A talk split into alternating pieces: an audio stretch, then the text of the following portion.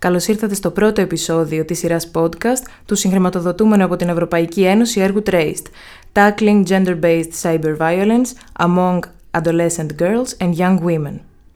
Αντιμετωπίζουμε τώρα την έμφυλη διαδικτυακή βία. Γεια σας, είμαι η Στέλλα, είμαι δικαστική ψυχολόγος και σήμερα θα μιλήσουμε για τη χοντροφοβία. Τι είναι λοιπόν η χοντροφοβία; Είναι η αντιπάθεια και η αποδοκιμασία προς τους χοντρούς ανθρώπους – ε, πάντα με τον ε, μανδύα της υγείας. Το ότι όταν κάποιος έχει πολλά κιλά, αυτόματα θεωρείται μη υγιής. Αυτό δεν ισχύει γιατί όλοι οι άνθρωποι αντιμετωπίζουμε προβλήματα υγείας, ε, ε ανεξαρτήτως από το βάρος τους πάντα. Η λέξη χοντροφοβία ε, έχει μια ιδιαίτερη σύνθεση. Χρησιμοποιείται η λέξη χοντρός με πολιτική, ε, ως πολιτική επιλογή για την ενδυνάμωση των ανθρώπων που υφίστανται διάκριση λόγω του μεγέθους του σώματός τους. Έχουμε την εσωτερικευμένη χοντροφοβία, η οποία είναι το ότι δεν χρησιμοποιούμε τη λέξη χοντρός, αντίθετα χρησιμοποιούμε λέξεις με μανδύα, όπως το ευσομούλα, υπέρβαρος, παχουλούλα ή το εξής ακομπλεξάριστος, το ότι όποια φορά ας πούμε μπικίνι στην παραλία ενώ είναι υπέρβαρη ή χοντρή είναι ακομπλεξάριστη, το ότι φλερτάρει μια γυναίκα με παραπάνω κιλά μπράβο της είναι ακομπλεξάριστη, αυτό υποδηλώνει αυτόματα μιας ιστορικευμένη χοντροφοβία, ε, η οποία ε, δεν θα έπρεπε σωστικά να υπάρχει. Γιατί μια γυναίκα μπορεί να φλερτάρει ε, όσο θέλει, να φοράει ό,τι θέλει, να κινείται όπως θέλει και να νιώθει όσο σεξι θέλει, χωρίς να, να είναι παράγοντας το βάρος της. Ε, συνήθως η χοντροφοβία ε, έχει έμφυλη ταυτότητα. Για παράδειγμα στην παραλία ε, νομίζω ότι οι περισσότερες γυναίκες όσο μεγαλώνουμε ταυτόχρονα μικραίνει ο κόσμος μας μέσα στην παραλία. Ε, όλες μας έχουμε αναρωτηθεί αν φαίνεται κυταρίτιδα, αν υπάρχουν ραγάδες. Αυτό ε, είναι απόρρια μιας πατριαρχικής αντίληψης και στερεοτύπων το οποίο προκύπτει από ένα αδιφάγο βλέμμα που το βιώνουμε από μικρή ηλικία και πάντα θα έχει ή, επιδοκιμαστική ή ε, επικριτική χρειά. Δηλαδή, μεγαλώνουν οι περισσότερες γυναίκες ε, έχοντας στο μυαλό τους το ότι αν δεν τις κοιτάξουν στον δρόμο είναι απαρατήρητες. Αυτό μας κάνει αυτόματα ε, να βασιζόμαστε στην εικόνα μας. Κάτι το οποίο προκαλεί με τη σειρά του πολλά προβλήματα και στην ψυχολογία μας και στη διατροφή μας και στο σώμα μας. Βρισκόμαστε σε μια κοινωνία η οποία δεν μας δίνει το δικαίωμα να νιώθουμε σεξι όταν ενώ είμαστε χοντροί.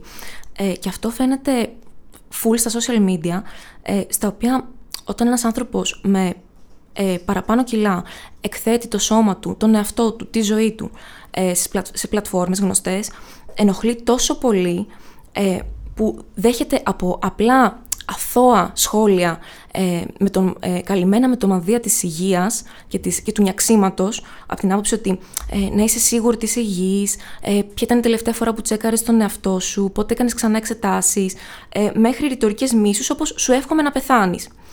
Συγκεκριμένα στο TikTok υπάρχει ε, αλγόριθμος ο οποίος μετράει την ποσότητα δέρματος που εκθέτει κάθε άνθρωπος. Ε, διάσημη influencer έχει αναφέρει ότι ανέβασε φωτογραφία με μαγιό ολόσωμο και η πλατφόρμα της το κατέβασε με την πρόφαση ότι εκθέτει πάρα πολύ δέρμα. Ενώ στην πραγματικότητα υπάρχουν άνθρωποι ε, αδύνατοι, λεπτοί, οι οποίοι ανεβάζουν φωτογραφίες που εκθέτουν περισσότερο ε, δέρμα του σώματός τους και η πλατφόρμα εξακολουθεί να τηρεί ε, το αρχείο ε, ανεβασμένο. Αυτό αυτόματα μας δίνει την αίσθηση της διάκρισης που είναι εμφανής από το κοινωνικό ασυνείδητο από, από τα μέρη στα οποία περιφερόμαστε καθημερινά, από τη δουλειά, την παραλία, ένα μπαρ, μέχρι και στα social media, τα οποία είναι κατά κύριο λόγο ακόμα πιο επικριτικά, διότι υπάρχει και η κάλυψη της ανωνυμίας ε, από πίσω. Ε, συγκεκριμένα ε, γνωρίζω ε, δύο περιστατικά, δύο εντελώς διαφορετικών κοριτσιών. Η μία έχει παραπάνω κιλά και η άλλη είναι θεωρητικά για τα πρότυπα της κοινωνίας αδύνατη.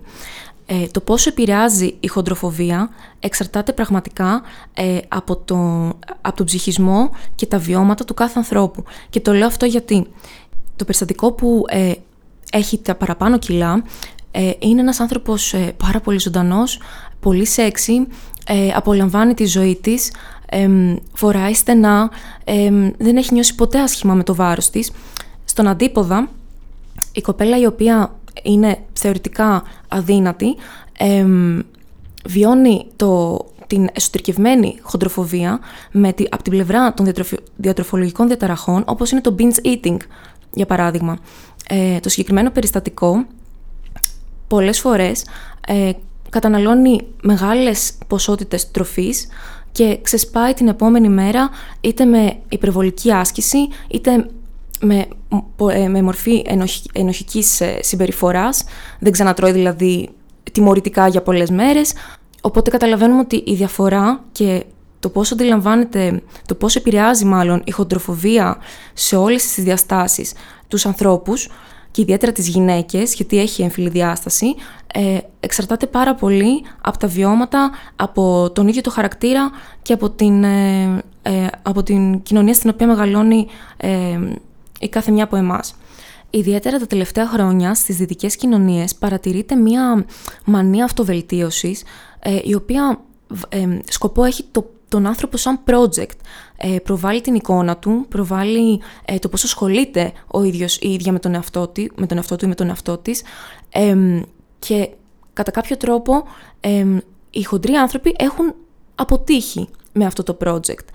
Σκέφτομαι τώρα ότι στα social media υπάρχουν γυναίκες οι οποίες παρακολουθούν influencers που με κάποιο τρόπο τονίζουν ε, ή προβάλλουν ως ιδανικό το size zero, το λεγόμενο size zero, το οποίο καθορίζει όχι μόνο τη δική τους ζωή, αλλά και τη ζωή των παιδιών τους ενδεχομένως. Ε, αν σκεφτούμε τι πρότυπα προβάλλουν ε, οι ίδιες στα, στα παιδιά τους και συγκεκριμένα στις κόρες τους. Οπότε, καλό θα ήταν να επικεντρωθούμε στο body neutrality και όχι στο body positivity, το οποίο είναι να μην μας ενδιαφέρουν τα σώματα ως σώματα και ειδικότερα στις γυναίκες, αλλά να βλέπουμε αυτό που πραγματικά είναι οι άνθρωποι, πέρα από το μέγεθος του σώματός τους. Θα έπρεπε να σταματήσουν να εργαλειοποιούνται τα σώματα, ειδικότερα των γυναικών, με βάση τα πατριαρχικά πρότυπα που μας ορίζουν τι θα φάμε, πώς θα, πώς θα φερθούμε σε ένα χώρο με βάση το σωματότυπό μας, το αν μας εγκρίνουν ή όχι, το πώς θα συμπεριφερθούμε ανάλογα με τη σεξουαλικότητά μας, και το πόσο καλά θα νιώθουμε με το σώμα μας και με τον εαυτό μας με βάση τα πρότυπα ε, της πατριαρχίας. Δεν είναι τυχαίο το ότι ένα ε, λεπτό, ντελικάτο, εύθραυστο σώμα είναι πιο ελκυστικό στα μάτια ενός άντρα σε σχέση με τη δική του διάπλαση, η οποία είναι πάντα πιο σωματώδης και πιο ογκώδης. Το οποίο, κάτι το οποίο ε, ενισχύει την άποψη ότι πραγματικά το σώμα ε, έχει δύναμη και ειδικότερα αυτό του άντρα. Γεγονός το οποίο οδηγεί στην έμφυλη βία. Και τελικά ε, εκεί που καταλήγω εγώ προσωπικά είναι το ότι η διατροφή και η, το φαγητό γενικότερα και οι διατροφικές διαταραχές είναι ένα πάρα πολύ μεγάλο φάσμα το οποίο ε, αφορά ε, σε πολλούς παράγοντες όπως είναι η ψυχολογία, όπως είναι κάποια τραύματα, όπως είναι βιώματα, όπως είναι καταβολές και νιώθω ότι δεν θα έπρεπε να το αγγίζουμε τόσο πολύ με τέτοια επίκριση και θα έπρεπε ίσως κάπως να μην ε, εστιάζουμε σε αυτό το κομμάτι ε, όσον αφορά το πώς βλέπουμε έναν άνθρωπο. Δηλαδή το neutrality ε, έγκυται σε, σε αυτή την ε, πλευρά, δεν ξέρω.